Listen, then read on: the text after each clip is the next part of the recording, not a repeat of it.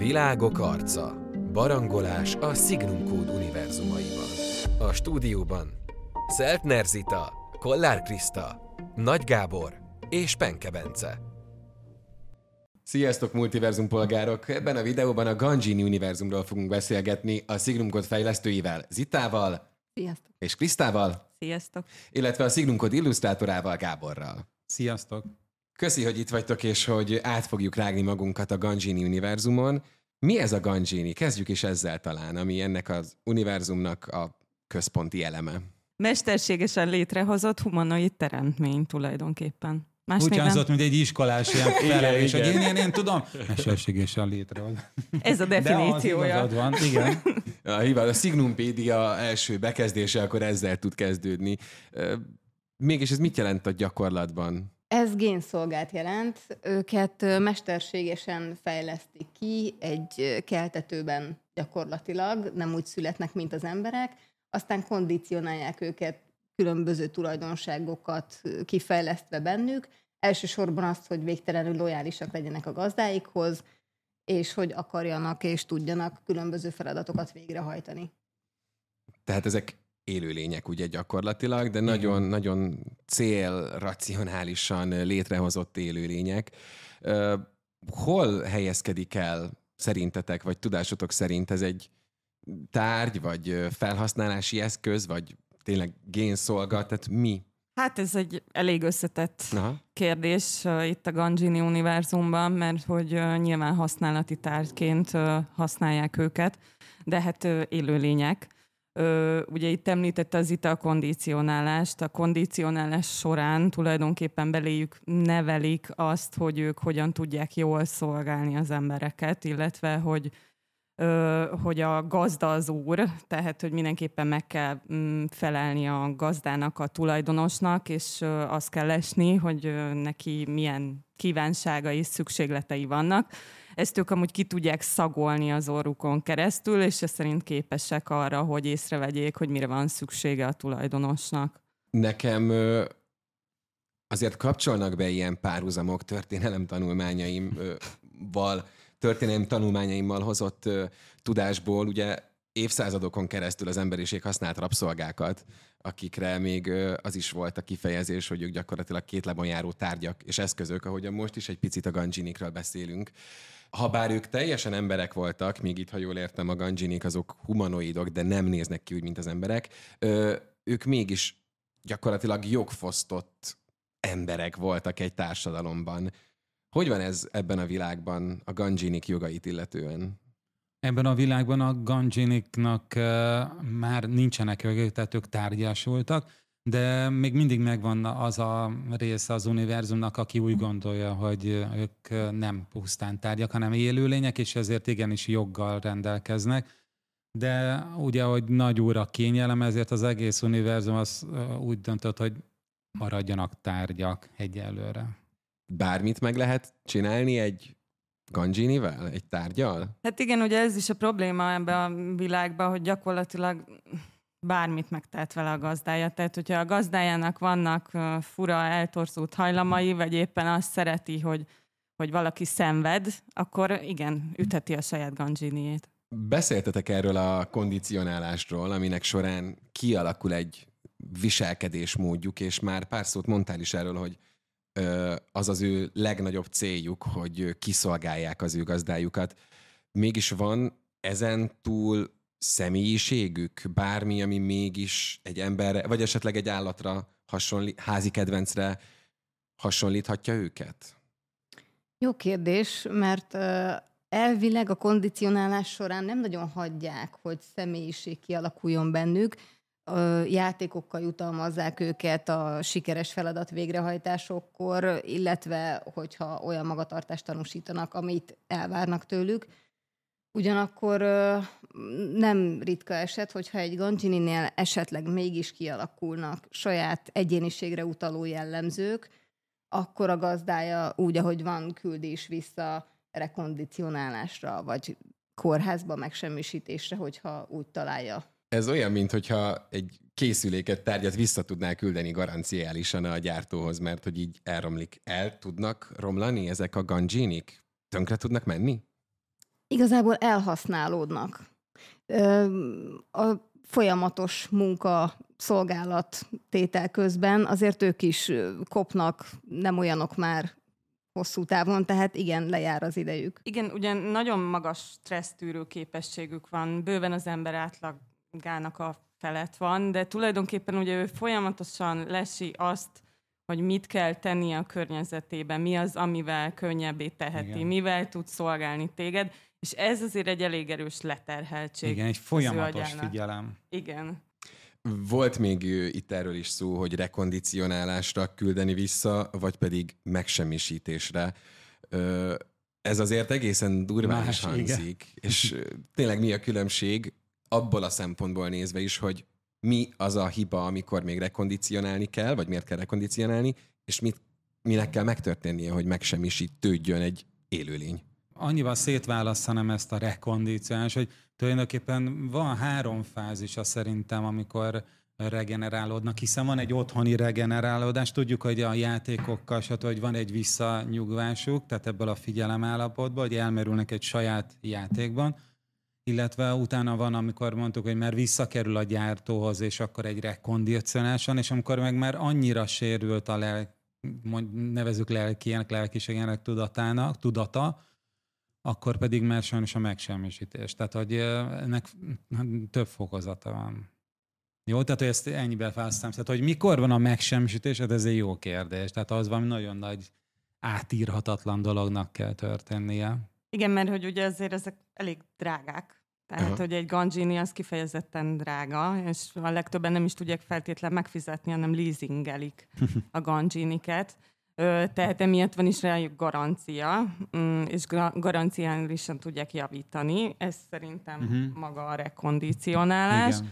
Sőt, és... hát ugye van, hogy egy családnál, vagy egy tulajdonosnál, mit tudom, egy 5-6 évig vannak, és akkor utána máshoz kerül. Tehát ekkor van ez a rekondicionálás, hogy akkor újra bútolás, és megy máshova. Igen, mert ugye az élettartalmuk az hosszabb, de 6-8 évenként tulajdonképpen egy, visszamennek a gyártóhoz, és újra kondicionálják őket. 5-6 évig él a jótállás gyakorlatilag. Az, hogy mondjuk igen. mikor semmisítik meg őket, hogyha valami olyan hiba van, gondolom, ami Szerintem ezt a gyárban döntik el ott a személyzet, hogy gondolom felmérik az állapotukat. mondtál az előbb, hogy ez a személyiség, amikor előtör, hogy hopp, ott azt lehet, hogy már igen, mert ha van egy akarják egyéniség, akkor már benne van a kockázat is, hogy esetleg már nem annyira akar olyan alázattal tovább dolgozni, megszolgálni, hanem még a végén jogokat is akar magának. Mire használhatják őket? Erre még nem tértünk ki itt az elején. Mert Igen. szó volt erről, hogy génszolgák és szolgálnak minket, és kondicionálva is vannak. Bármire, amit csak most el tudunk képzelni, hasznos lehet egy génszolga? Hát bármire talán nem, de ez a történet egy olyan társadalomban játszódik, ahol most már nagyjából a legtöbb emberi munkát átvették a génszolgák, amihez mondjuk nyilván nem egy kutató munkáját, vagy egy génsebész munkáját, most mondtam valamit, de uh, ablakmosásra, benzinkutasnak, tehát az ilyen alap, alapmunkák, amiket viszonylag ennél azért egyszerűbb elvégezni, legtöbbet génszolgák végzik. Itt annyiba pontosítok, hogy például vannak kutatóasszisztens van, génszolgák. Asszisztens, igen, hogy, igen. Hogy képesek ők tanulni, fejlődni, munkára, igen csak amúgy úgy kell őket, ugyanúgy megint úgy kell őket programozni, kondicionálni, igen, arra. kondicionálni. Tehát eleve igen. többféle van belőlük. Tehát vannak, vannak olyan típusok, akik sokkal inkább alkalmasak fizikai munkára, és akkor itt bánya munkára küldöd, vagy valami nehéz dologra, hiszen roppant erősek, ezt is tudjuk róluk. De hogy mondtad, ugyanúgy a laboratóriumban is megelkeljük, de akkor más gén sorral rendelkeznek, tehát hogy máshogy fejlesztik őket.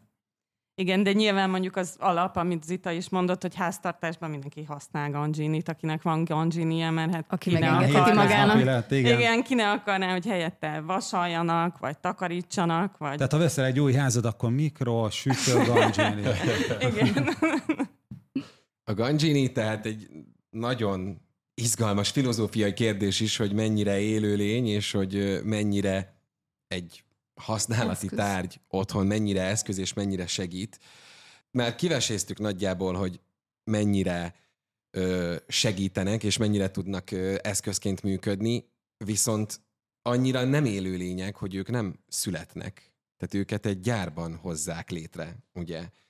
Hogyan tudnak ők létrejönni? Még szó, szóba is került itt a legutóbb a génsor, amit mondtál. Hát az emberhez képest van egy sokkal rövidebb fejlődési szakaszuk, tehát hogy miután őket létrehozzák, akkor pár év alatt már kondicionálhatók, tehát hogy már teljesen úgymond munkába állíthatók, tehát egy emberhez képest jóval gyorsabb ez a fejlődési szakasz hogy a maga megterméként, és hogy mire gondolom, hogy, hogy jön létre? Keltetőkben? Keltetőkben, igen. igen, igen. Laboratóriumokban összekotyvaszták őket. Uh-huh. Gyakorlatilag igen, és ennek a keltetésnek a folyamatában, ami tényleg jóval rövidebb, tehát amikor innen kikerülnek, már egészen mm, kb. mint egy kamasz gyerek olyan szinten vannak, és ennek a keltetésnek a folyamatában adják hozzájuk gyakorlatilag azokat a génszekvenciákat, amikkel specializálni lehet utána az irányultságukat, hogy milyen, milyen szakirányban helyezhetők el. Ez azért egy nagyon fejlett géntechnológiát feltételez. Ugye ma még nagyjából ott tartunk, hogy nem tudom, növényeket tudunk nemesíteni, meg már klónoztak birkát az én fiatal koromban. Az, hogyha ennyire fejlett egy társadalomban, egy világban a géntechnológia, az hatással van az emberekre is? Mindenképpen szerintem. Hát az egészségügyi tekintetben igen, hiszen tulajdonképpen már lassan nem ismerik a betegséget. Hát mindenre van megoldásuk. Igen, és uh, itt is ugye ez a 22. században játszódik a Ganjini, és, uh, és kifejezetten fejlett az egészségügy. Uh, tehát olyan technológiai találmányok vannak, hogy van gyógyszertonár ebbe a világban, és akkor nanobotos gyógyszerekkel tudod már kezelni magadat. Ez a nanobotos jutott nekem is eszembe, hogy a csuklódon van egy készülék, aminek a segítségével adagolható. Tehát be tudod programozni, hogyha te állandóan gyógyszert szedsz, hogy milyen adagokban és milyen időközönként adagolja, de megjelentek már a transhumánok is, mert olyan mesterséges szerveket tudnak már előállítani, amikkel ö, simán tudnak, ö, tudnak helyettesíteni akár komplett végtagokat is. Ebben a transhumánban még egy picit bele tudunk menni? Ezek pontosan micsodák, mit jelent? Mikor van valakinek szüksége arra, hogy transhumánná váljon, vagy a transhumanizmus felé induljon el? Kibernetikusan fejlesztett emberi alkatrészek ezek gyakorlatilag, akár belső szervek is. Igen, nyilván, hogyha mondjuk az öregség baleset, ellen jó öregség, lehet. Baleset, igen, tehát bármi, amikor indokolt, hogy egy szervedet, végtagadat, bármit ki lehet cserélni. Tulajdonképpen, ha jól tudom, az agyán, agyon kívül szinte bármi pótolható már ebbe a világban. Én azért azt feltételezném, hogy a nem géntechnológia, tehát az elektronikus és mechanikus fejlettség is valószínűleg előre haladott. Ö, mégsem klasszikus értelemben vett robotokkal végeztetik el ezeket a dolgokat, hanem ilyen bionikus lényekkel, ganjinikkel. Miért van ebben a világban nagyobb szükség, vagy miért a ganjinik léteznek, és nem robotok? Léteznek Mind a robotok is. Létezik, igen, igen, igen, igen. Csak a ganjiniket több mindenre tudják használni.